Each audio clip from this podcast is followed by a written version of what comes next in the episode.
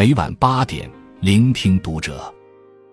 各位听友们，读者原创专栏现已全新上线，关注读者首页即可收听。今晚读者君给大家分享的文章来自作者德善。经营好你的二零二三，这五句话里藏着新一年最好的状态。好的心态会让你遇到更好的自己。有一句扎心的话这样说过：成年人的世界里，谁不是一边崩溃大哭，一边抹干眼泪继续生活？是的，没有人的生活永远一帆风顺，总会遇到一些不如意的、让人纠结或生气的事情。如果总是深陷其中，不停钻牛角尖的话，脸上的笑容会越来越少。再小的事也会把你勾入情绪的漩涡中，心态也会越来越差。但在纷扰红尘中，不如意的事终究是逃不开、躲不掉的。那不如坦然面对，以一颗平常心来看待一切。凡事不必苛求，兵来将挡，水来土掩。遇事不必皱眉，笑笑过去了；结果不必强求，把该做的做了，一切随缘。所谓不以物喜。不以己悲，不困于心，不乱于情。《道德经》中讲到：“夫为不争，故天下莫能与之争。”很多时候，让我们感到疲惫的，不是外在的得与失，而是自己那颗患得患失的心。过于执着自己没有的，只会受困于执念。真正聪明的人，懂得与人不争，与世无争，得之泰然，失之淡然。因此，修炼心态是每个人一生的必修课。当心态好了，生活中的难题在你眼里不过是命运给你的一个小考验；当心态好了，生活中的苦也会变成另一种乐；当心态好了，坏情绪也就再见了，人也变年轻了。保持良好的心态，不被自己的情绪左右，学会做内心世界的主人，是做人的最高智慧。也会让你遇到更好的自己。爱惜身体是一切的前提。世界卫生组织曾经公布过这样一个数据：个人的健康和寿命，百分之十五由遗传决定，百分之十受社会因素影响，百分之八医疗条件由医疗条件决定，百分之七受气候影响，百分之六十掌握在自己手上。可见，个人对于身体健康的态度才是最关键的。但是很多人仍然在无视健康。身体是最诚实的，你所有的喜怒哀乐，你的日常习惯，都会由身体直接表达出来。换句话说，你过得好不好，身体比你更清楚。无休止的熬夜、暴饮暴食、不运动，如今各种慢性病开始有了年轻化的趋势。但身体是革命的本钱，多少人失去了健康，才顿觉一切已晚。新的一年，请从守护健康开始努力。下面给大家几点小建议：一、戒懒惰。运动是提高人体免疫功能、抵抗疾病入侵、延长寿命的积极手段。根据研究资料表明，经常运动的健康人，无论细胞免疫功能还是体液免疫功能，都优于一般人。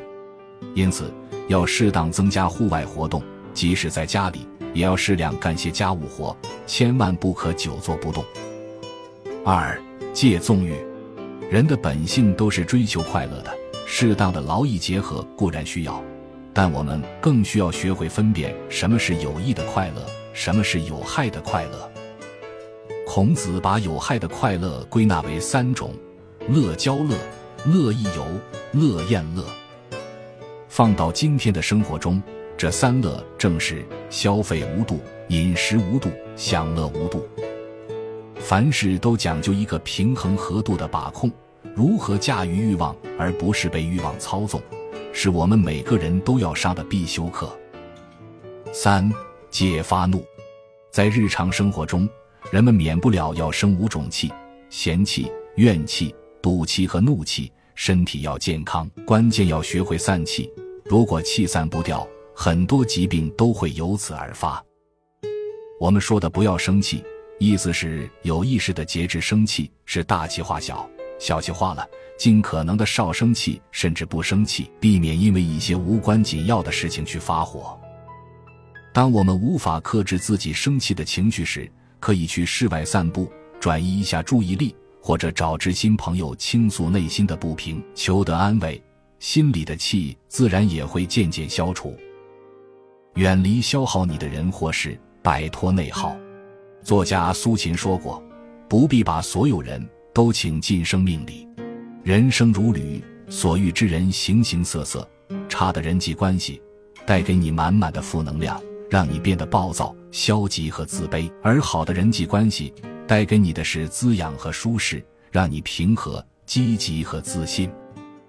而人与人最好的结局就是相互滋养、相互成就。因此，请远离消耗你的人，因为听多了抱怨，你也会变得焦虑和悲观；远离不懂感恩的人，因为他的不知足只会一味的消耗你的善良。远离爱耍小聪明的人，因为他们的假心假意迟早会伤害你的真心。缘聚缘散，人来人去都是常态，并不是所有人都要请到我们的生命里。你要习惯他人的忽冷忽热，也要看淡朋友之间的渐行渐远。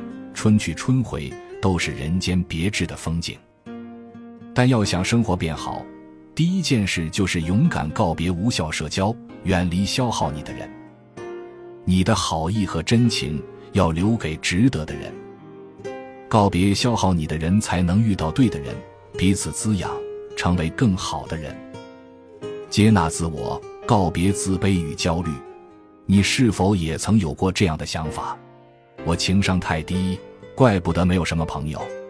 我长相太普通了，很难找到优秀的伴侣吧。我工作业绩平平。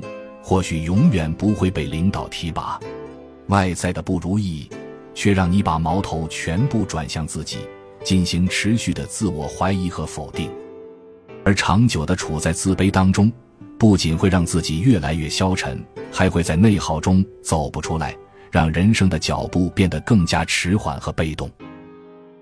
作家贾杰说：“人之所以会产生自卑的感觉，是因为不接纳自己目前的状态。”接纳自己的不完美，理解弱点和缺陷是生而为人的一部分。接纳自己本来的样子，是因为你有这些缺陷而爱着自己，而不是没有这些缺陷才爱自己。因此，接纳自己首先要做到：允许自己和他人不同，允许自己有负面情绪，发现自身的特点，全面看待自己，挖掘自己更多的可能性，学会自我接纳。即便再平凡的人，都可以找到自己的闪光点。只有这样，我们才能重拾自信，重新占据生活的主动权。想要做的是，不要一拖再拖。作家纪德曾说：“拖延，表面上是在拖延时间，实际上是在拖延生命。”深以为然。或许你也曾掉进拖延的陷阱。在早八的清晨睡到快迟到的那一刻，把工作拖延到要交的最后一刻，在面对许多事情的时候，来一句轻描淡写的“明天再说吧”。很多时候，事情已经提前规划好了，但到要做的时候，却总在往后拖。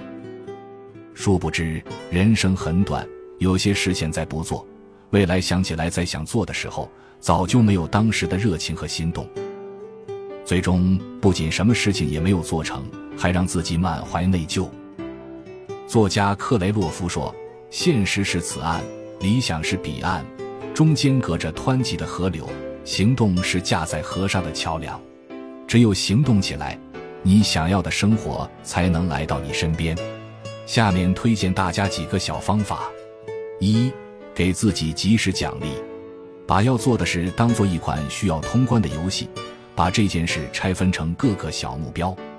完成一个小目标后，可以给予自己适当奖励，例如美食、休息、买东西，从而激励自己再接再厉。二、切断干扰源，让自己更加专注。我们的生活中有很多干扰源，例如手机、电脑、网络等，当我们想要专心做一件事的时候，尤其是在做一件很想拖延到明天的事时，一条他人的短信也许就可以让我们转移注意力去干其他事情，甚至很难再回到最初的状态。